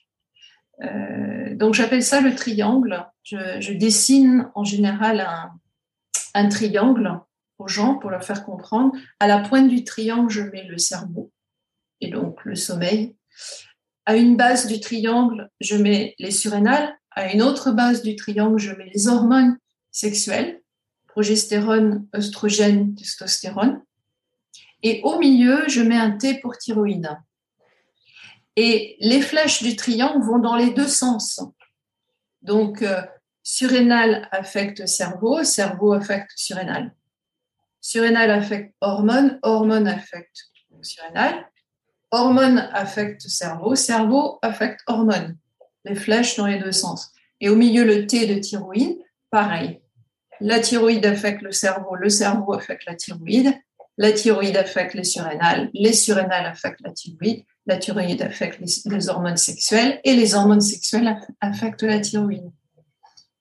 Il faut s'occuper de tout ça. Et alors, du coup, justement, vous me tendez la perche, Béatrice, parce que euh, lorsqu'on, là, on vous entend, euh, on suit votre raisonnement et effectivement, tout fait sens. Mais par contre, ça peut être d'un seul coup très, très, très stressant et très brouillon pour quelqu'un qui se dit, mais alors du coup, moi, par quoi je commence? Qu'est-ce que je peux faire pour tout ça? Parce que moi, je ne sais pas comment relancer le fonctionnement de mes surrénales, comment aller euh, m'occuper de ma thyroïde et puis mes hormones sexuelles, ben, j'en connais encore moins là-dessus. Euh, est-ce que vous pourriez nous dire quels sont les bons réflexes selon vous, pour justement savoir par quoi commencer? Qu'est-ce qu'on fait? Euh, On souffre de problèmes de sommeil depuis X temps et on voudrait mettre le pied dans le plat par rapport à tout ça. Mhm. Mhm. Alors, la, priorité, elle est à voir euh, avec le thérapeute, quoi. Enfin, c'est-à-dire que je, il n'y a, a, pas de règle d'or. Euh, pour une personne, la priorité, ça va être la thyroïde, et puis pour une autre, ça va être les surrénales. Et puis pour une autre, ça va être autre chose. Donc, il faut, je pense, pour les auditeurs, avoir une idée générale que tout ça, c'est lié. Après, on peut toujours commencer par améliorer son système digestif, puisque c'est la base de tout. Pour améliorer son système digestif, sans que je vous fasse un grand discours là-dessus, parce que ça prendrait un autre podcast, euh, l'ennemi numéro un, c'est le sucre. Voilà, pour tout le monde, et pour votre thyroïde, vos surrénales, votre système digestif et votre cerveau. Est-ce que vous pouvez préciser de quel sucre vous parlez? Parce que finalement, les sucres, euh, alors de façon générale, on peut dire les fruits, euh, on peut dire aussi le sucre raffiné. Euh, on pense déjà pas toujours à tout ce qui est sucre dit complexe. vous pouvez nous, en, nous faire un petit topo là-dessus? Oui. les sucres naturels, qui peuvent être bien assimilés, bien digérés, ce sont les sucres des fruits, les sucres des légumes, parce qu'il y a des, sucres dans les légumes. Hein, quand on mange une carotte euh, ou même du céleri, il y a du sucre dedans. Et le sucre du miel, si c'est un miel cru. C'est encore tout un truc parce qu'on a de moins en moins de, miel qui sont faits de manière correcte. En gros, il ne faut pas que le miel soit chauffé. Et les apiculteurs chauffent le miel euh, à la récolte pour le diluer, pour que ça coule plus vite, etc. Et ils tuent leurs propriétés, les propriétés bénéfiques du miel. Mais ça se trouve, hein, un petit apiculteur passionné, local, euh, on en trouve. Donc ça, ce sont des bons sucres. Après, les vraiment très très mauvais sucres, c'est le sucre blanc. Il n'y a pas grande différence avec le sucre roux, franchement. Euh, il y a une différence avec un sucre roux, mais spécifique qu'on appelle le rapadura, parce qu'il n'est pas raffiné. Le rapadura, c'est le sucre de la canne à sucre tel quel, sauf qu'il est cristallisé au lieu que ce soit un bâton de canne à sucre. Donc celui-ci est encore intéressant parce qu'il contient des minéraux, des enzymes, justement, pour être digéré, euh, et il est complet. Les faux sucres, c'est une catastrophe. Donc, que ce soit l'aspartame, euh, le, sucralose, euh, etc. Ah, c'est pas du sucre, hein, c'est un produit chimique, mais ça a des effets sur le système digestif et sur le système hormonal. Et puis, il y a le sucre des glucides. Donc, les glucides, ce sont les céréales. Les pommes de terre, les pâtes, le pain, le riz.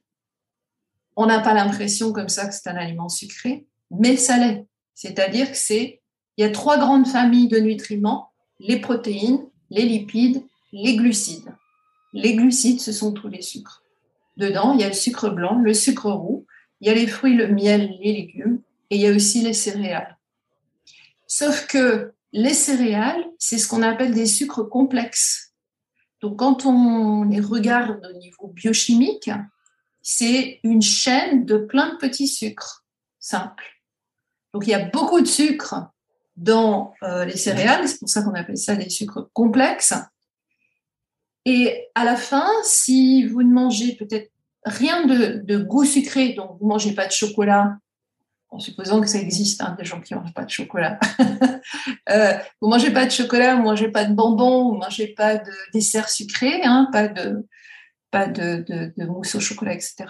Mais vous mangez euh, régulièrement, comme la plupart des gens, ou peut-être en excès des glucides, eh bien, vous pouvez avoir un problème avec trop de sucre dans le sang. Parce que les glucides, c'est beaucoup de sucre.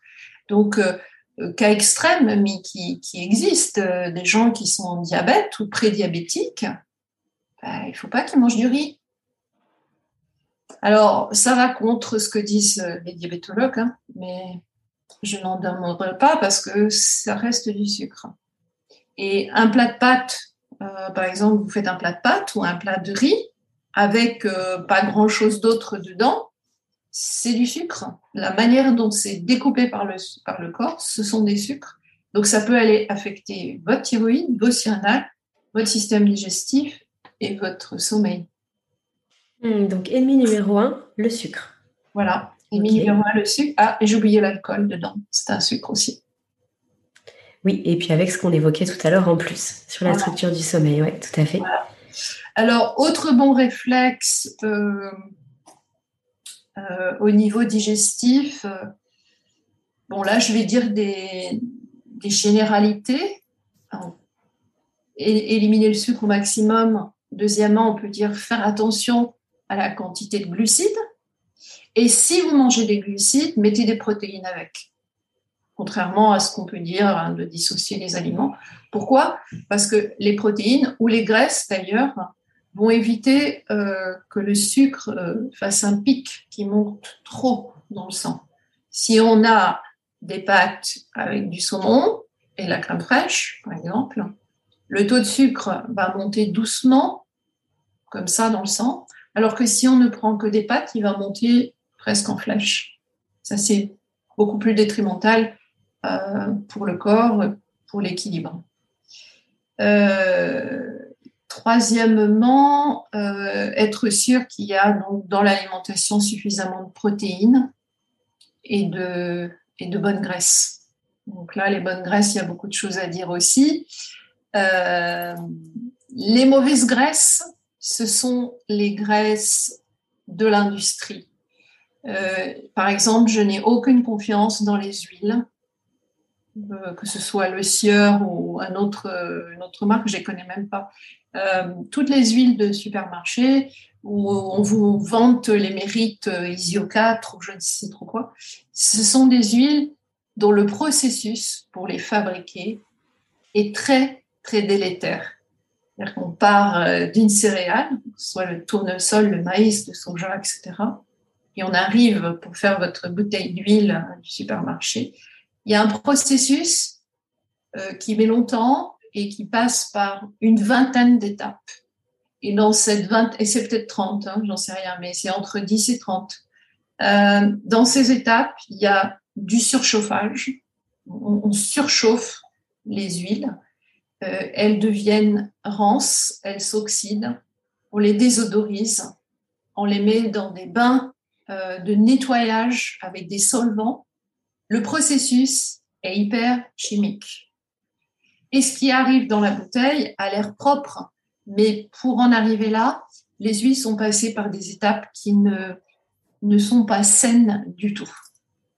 Donc, pour consommer des bonnes graisses, il vous faut de l'huile d'olive de première pression à froid extra vierge, parce que justement, elle n'a pas subi ce processus-là.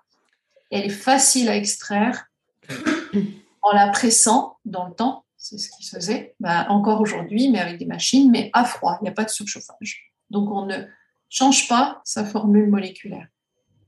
Il y a l'huile de noix de coco qui, elle aussi, euh, ne nécessite pas tous ces processus. Donc, on peut cuisiner avec l'huile de noix de coco, on peut utiliser de l'huile d'olive.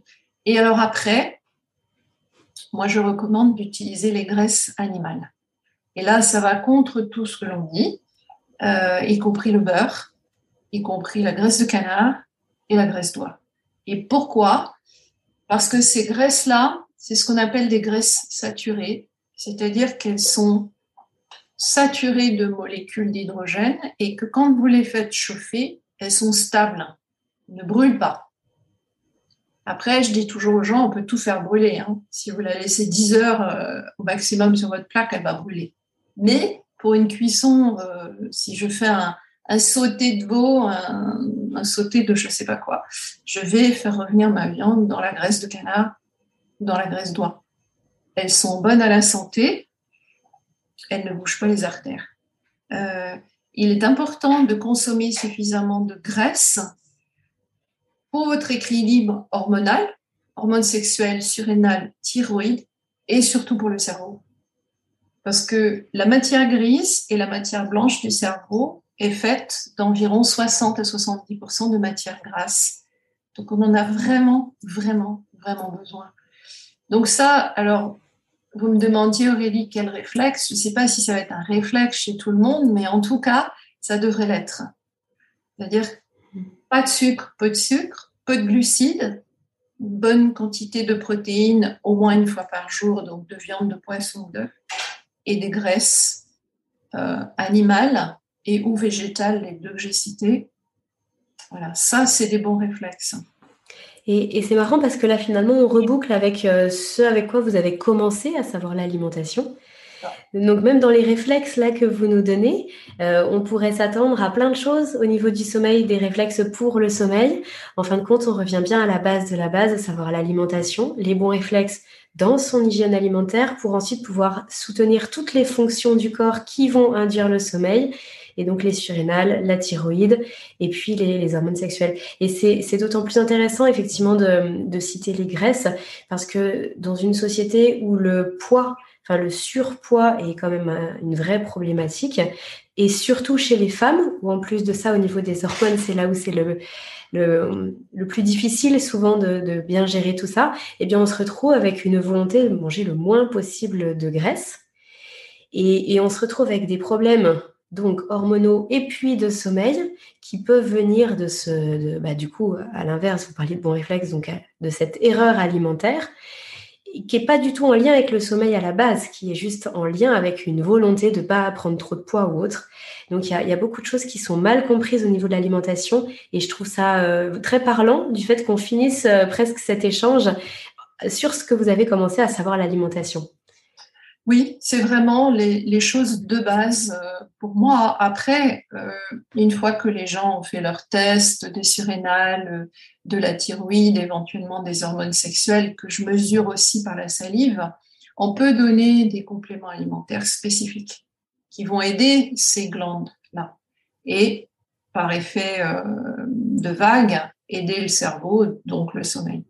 Mais oui, la base, c'est ça. Après, d'autres réflexes, comme je l'ai évoqué tout à l'heure, euh, en hygiène du sommeil, mais ça, je pense que vous en parlez euh, dans vos podcasts. Euh, moi, je dis toujours aux gens de dormir dans le noir, par exemple, de prendre le train du sommeil et pas d'attendre le suivant, mmh.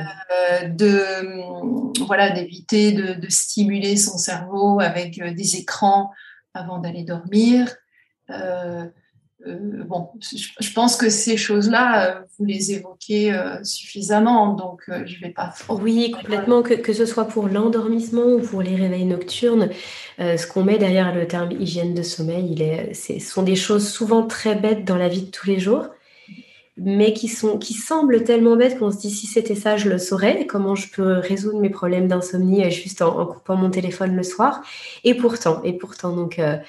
Euh, autant parfois sur l'alimentation, on se dit oui, c'est c'est peut-être euh, faut que je me fasse accompagner. En tout cas, il y a plein de choses que je connais pas. Euh, il faut que je vienne soutenir bah, tout mon système hormonal, et, etc. Et puis souvent, derrière les choses toutes bêtes de, l'hygiène du sommeil, on se dit c'est trop bête pour que ça fonctionne. Or, moi, je suis convaincue que c'est les deux, en fait. Effectivement, il faut que dans notre quotidien, on puisse faire des choses qui sont cohérentes et qui permettent au sommeil d'arriver tout simplement et puis aussi de travailler sur euh, l'ensemble de nos systèmes dans le corps pour que tout fonctionne bien. Euh, est-ce que vous souhaitez nous dire juste un tout petit mot au niveau du système nerveux? Alors, on a bien compris tout à l'heure que, que vous disiez que tout était entremêlé, et puis notamment la thyroïde qui va venir donner des messages aussi au niveau du système nerveux.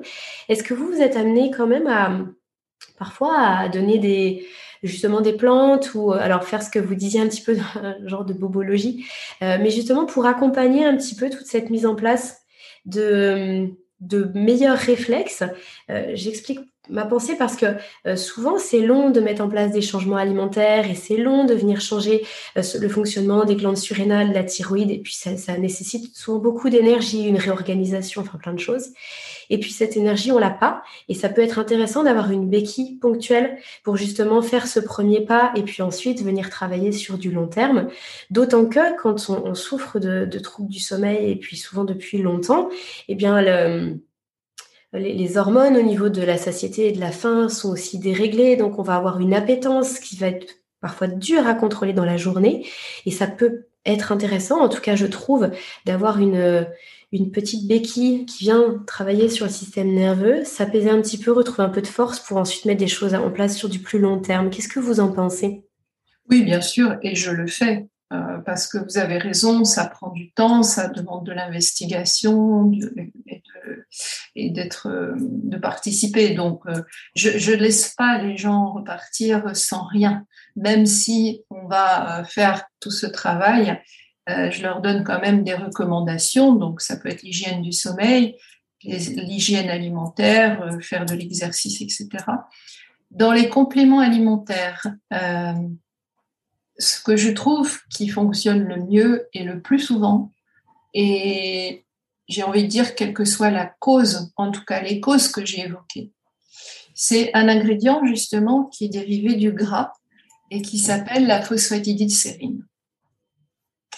Alors, cette phosphatidide sérine, on appelle PS pour l'abrévier, elle est très intéressante parce que c'est un phospholipide, donc c'est une molécule grasse que nous sécrétons.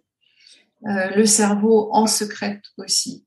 Et elle a des effets à plusieurs endroits. Donc elle a un effet calmant sur le système nerveux, vraiment un effet apaisant. Mais elle a aussi un effet très intéressant sur la régulation du cortisol.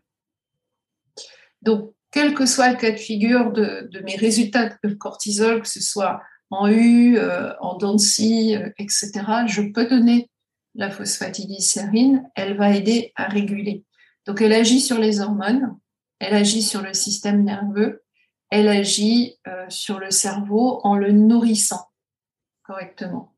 Donc c'est un complément. Alors sur la thyroïde, probablement par, par, par effet, ce, effet dérivé, elle doit avoir un effet, mais je ne l'ai pas en tête spécifiquement. on la trouve dans quelques laboratoires. Euh, il y a le laboratoire Nutrixéal, c'est Nutrixéal avec un X.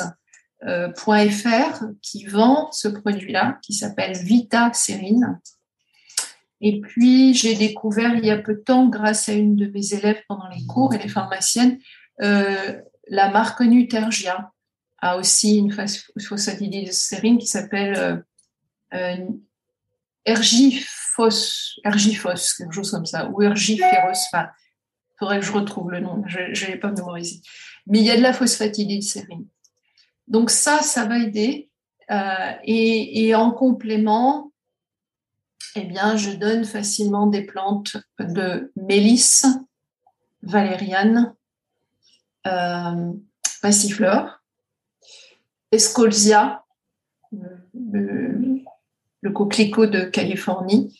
L'une des quatre, plus de la phosphatidylsérine, ça a déjà un bon effet. Et on peut éventuellement ajouter un peu de 5-HTP, donc c'est du tryptophane, 5-hydroxytryptophane, qui aide euh, la conversion de euh, sérotonine en mélatonine. Hmm.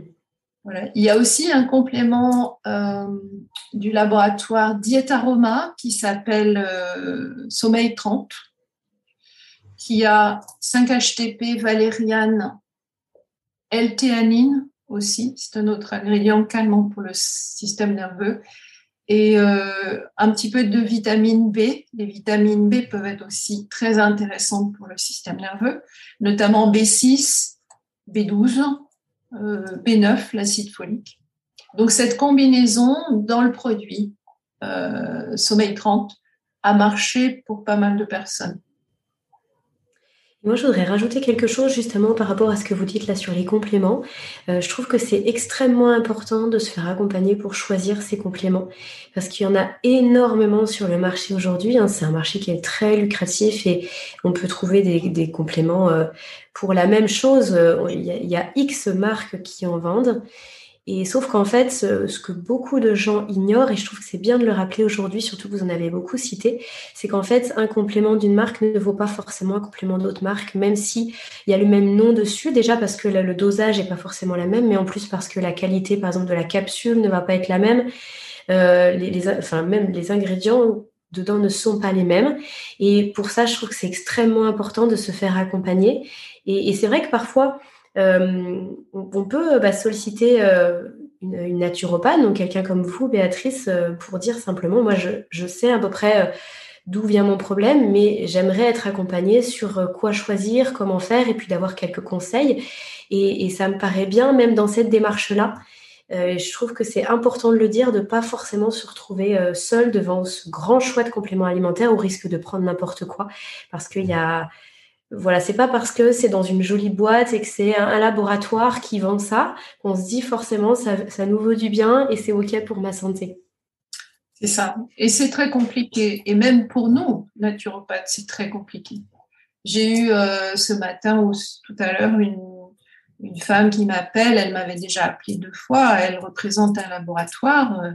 Bon, ben oui, je pense que je l'avais sollicité parce qu'il y a quelques produits qui m'intéressent, mais je lui ai dit, mais j'ai pas eu le temps de regarder parce que euh, déjà, ils ont une gamme importante et en plus, comme vous le dites, il y a les ingrédients euh, mêmes, propres, euh, qui sont dosés d'une certaine manière. Après, ça va loin, hein. il faudrait savoir d'où ça vient, comment c'est encapsulé, parce qu'il y a des différences de capsules. Et puis après, il y a les excipients, il y a les autres ingrédients. Et alors là, c'est souvent du grand n'importe quoi, euh, même en magasin bio, même en pharmacie, en parapharmacie. Hein. Il y a des, dans les excipients, il y a de la maltodextrine, euh, parfois il y a du, euh, titane, de l'oxyde de titane, parfois il y a des colorants, parfois. Alors ça, pour moi, c'est du niet, niet, niet. Hein. C'est un, premier critère de sélection. Même avant que je regarde la composition même des ingrédients de base, je regarde les excipients. J'ai tendance à m'énerver. Donc, euh, voilà. Et c'est un travail euh, quotidien, en fait, pour moi. C'est-à-dire je suis toujours à l'affût. Là, cette pharmacienne m'a dit, bah, regarde Nutergia, parce que c'est vrai, euh, j'ai regardé un petit peu leurs excipients clean. Il n'y a pas de, il y a, pas ce que je viens de citer, il n'y a pas d'autres choses. Il y a du stérate de magnésium, il y a tout un tas de choses dans les excipients. Bon, bah, eux n'en mettent pas. Ok, déjà ça, je respecte. Euh, là, la dame qui m'a appelée, elle m'a dit, on n'a rien qui est euh, OGM, on a, on n'a pas de gluten, on n'a pas de lactose. Bon, il y a des critères qui peuvent être intéressants.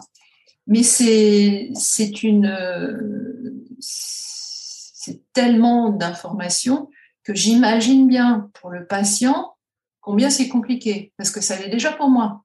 Hmm. Et ça me prend déjà un temps fou de sélectionner. Hmm, bah, complètement, bien sûr. Ouais. Donc euh, oui, c'est important de le dire. Béatrice, nous avons passé un, long moment ensemble. Je vous propose qu'on aille euh, tout doucement vers la fin de cet épisode.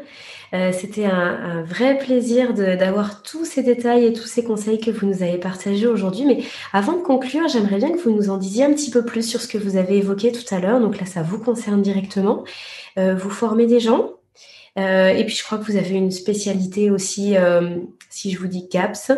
je ne sais pas si ça va parler à, à tous nos auditeurs, nos auditrices aujourd'hui. Mais est-ce que vous voulez bien nous dire deux mots sur sur euh, votre spécialité aujourd'hui par rapport au, microbiote intestinal et puis sur aussi les formations que vous avez lancées là récemment? Mhm, Bien sûr, oui. Alors la spécialité GAPS, euh, je fais ça depuis plus de 12 ans. C'est quelque chose qui m'a énormément apporté. Donc j'ai rencontré cette euh, femme qui s'appelle Natasha Campbell McBride. Elle est russe d'origine et mariée en anglais, pour ça qu'elle a un nom comme ça. Et elle a créé ce régime GAPS qui est euh, spécifiquement pour l'autisme et tous les symptômes du spectre de l'autisme. Donc ça va euh, de l'enfant euh, hyperactif au potentiel, mais aussi dépressif, pas que l'enfant d'ailleurs, adulte, angoisse, anxiété, on y inclut l'insomnie, on y inclut euh, tous les dys, euh, dysphasiques, dyspraxie, dys, euh, dyskinésie, dyslexie, etc., etc. Donc c'est un régime spécifique qui a pour but de rééquilibrer le microbiote. Et en rééquilibrant le microbiote, on aide le cerveau. Donc c'est le lien intestin-cerveau. Voilà.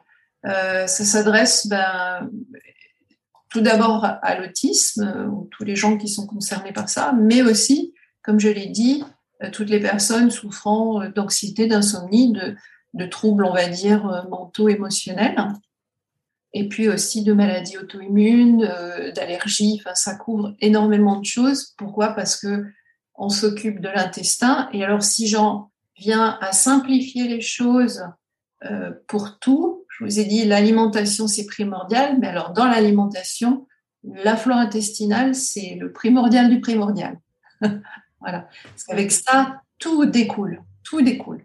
Toute notre histoire de santé, en fait, découle de nos petites bactéries dans l'intestin. Donc ça, c'est la spécialité que j'ai et, qui me, ben, que j'aime beaucoup. J'aime beaucoup euh, travailler là-dessus. Et je fais une petite parenthèse. Effectivement, vous évoquiez la dépression et tout ce qui se passe au niveau du cerveau. Et c'est vrai qu'il y a beaucoup de personnes, j'avais une, cliente là hier qui me posait encore cette question-là, à, savoir est-ce que c'est parce que je suis dépressive que je suis insomniaque ou est-ce que je suis insomniaque et du coup je suis dépressive et cette histoire d'œuf et de la poule dans, dans toute cette euh, dans tout ce flou qu'on peut avoir au niveau du cerveau euh, ben justement c'est pas pas un problème isolé enfin ça revient à ce qu'on disait aussi beaucoup tout à l'heure Et, ça peut prendre naissance dans les intestins. Et effectivement, l'insomnie peut être finalement la conséquence malheureuse de tout ça. Euh, ça peut aussi en être la cause, hein, puisqu'on sait que bah, les, troubles du sommeil ne permettent pas de gérer aussi ses émotions correctement, c'est un fait. Mais du coup, d'aller chercher là dans les intestins euh, ce lien entre intestin-cerveau et de voir bah, pourquoi on est, on un peu tout le temps dans le brouillard et pourquoi ça se passe si mal pour nous, euh, c'est, je pense, une clé et une clé, enfin en tout cas c'est une piste à explorer que, que, les gens qui souffrent de troubles du sommeil depuis des années et des années ne euh, doivent pas passer à côté de cette piste-là. Ah oui, oui, oui, oui. ça c'est très très important de, de, suivre cette piste et là encore, il euh, bah, faut se faire accompagner. Hmm. mais je pense que c'est capital, oui, tout à fait. Et donc du coup, vous formez aussi des, des thérapeutes? Oui, oui, oui. Donc ça, ça a commencé euh, il y a quatre ans. Euh, parce que j'avais l'habitude de j'ai toujours donné des conférences gratuites, donc euh, peu importe l'endroit où j'ai exercé, ici où j'habite dans le sud, mais à Paris où je vais régulièrement et aux États-Unis pareil. Et puis ça faisait cinq ans donc que j'étais au même endroit en France, à Montauroux, dans le village où je vis, et je me suis dit, mais les gens viennent tout le temps à mes conférences. Alors, une fois par mois pendant cinq ans, ils sont venus me voir. Je me suis dit, mais ça veut dire quoi? Et, ben, peut-être que ça veut dire qu'ils ont besoin d'en savoir plus, qu'ils veulent aller plus loin. Donc, j'ai proposé cette formation que j'appelle de naturopathie, mais avec mon expérience. C'est mes années d'expérience, de travail, euh, mes synthèses, donc c'est à ma sauce, voilà. Et ça s'adresse évidemment aux thérapeutes qui ont besoin, qui veulent en savoir plus. Euh, donc j'ai des, réflexologues, des sophrologues, des naturopathes, euh, des acupuncteurs, etc. Mais ça s'adresse aussi à tout public. Euh, je, fais des bases d'enseignement, donc d'anatomie, de physiologie, de pathologie, sans aller dans trop de détails, mais j'explique quand même aux gens ce que c'est, hein, ce que j'ai un peu expliqué aujourd'hui, par exemple, au niveau digestif, j'ai tout un cours là-dessus.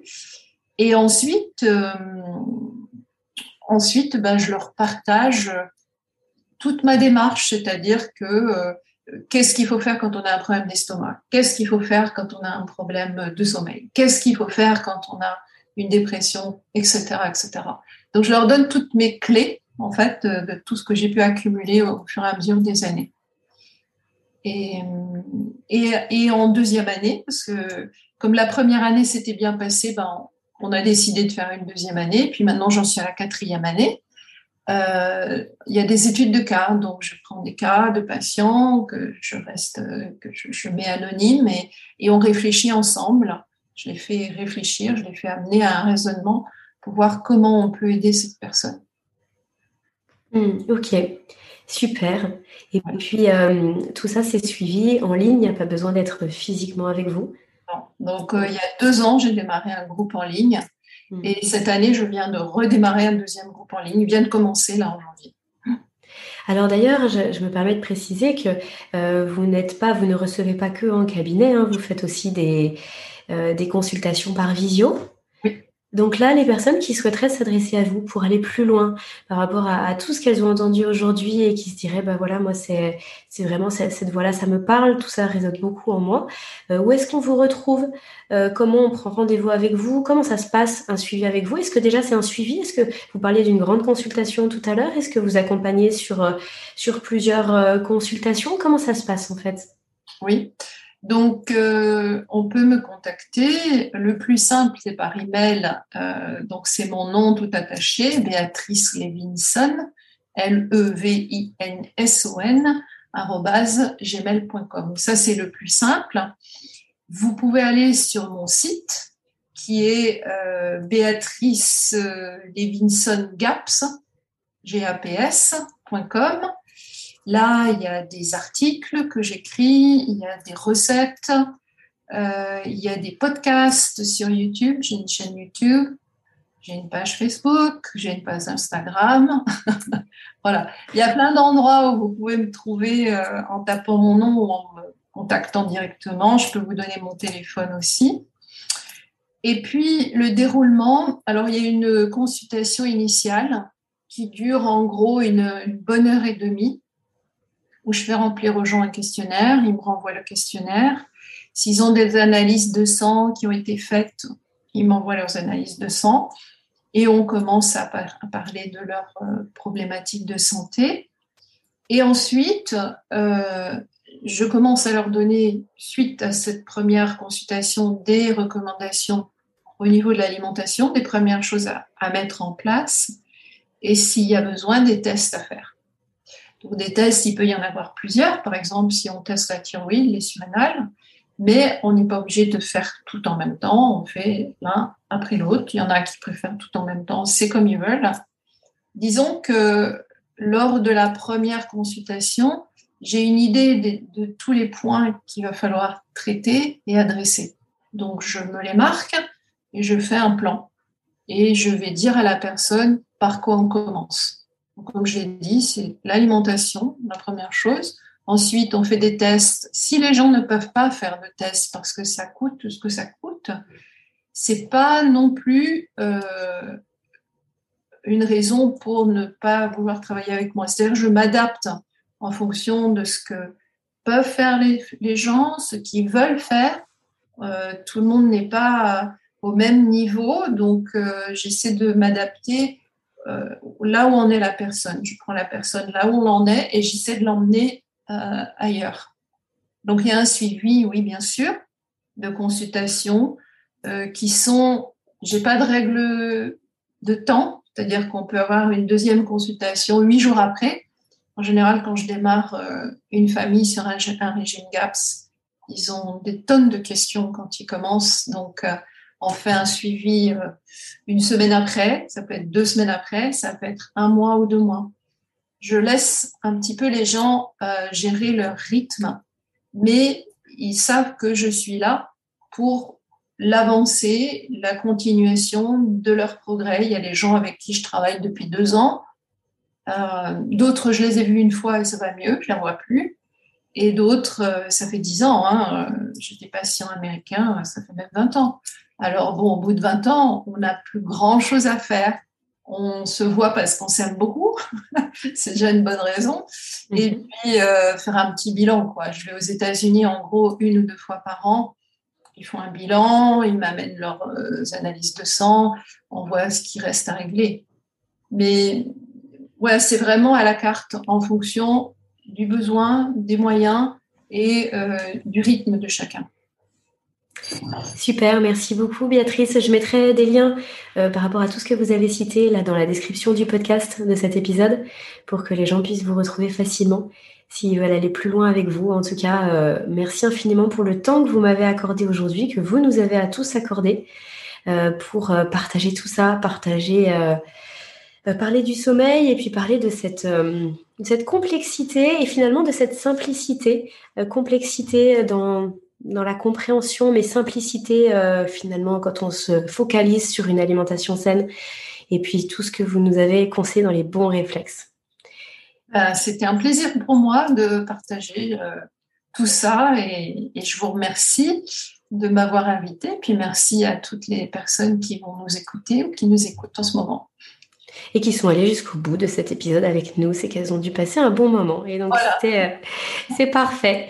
Eh bien, merci euh, Béatrice. Je vous souhaite une bonne continuation. À bientôt. Merci Aurélie. Au revoir.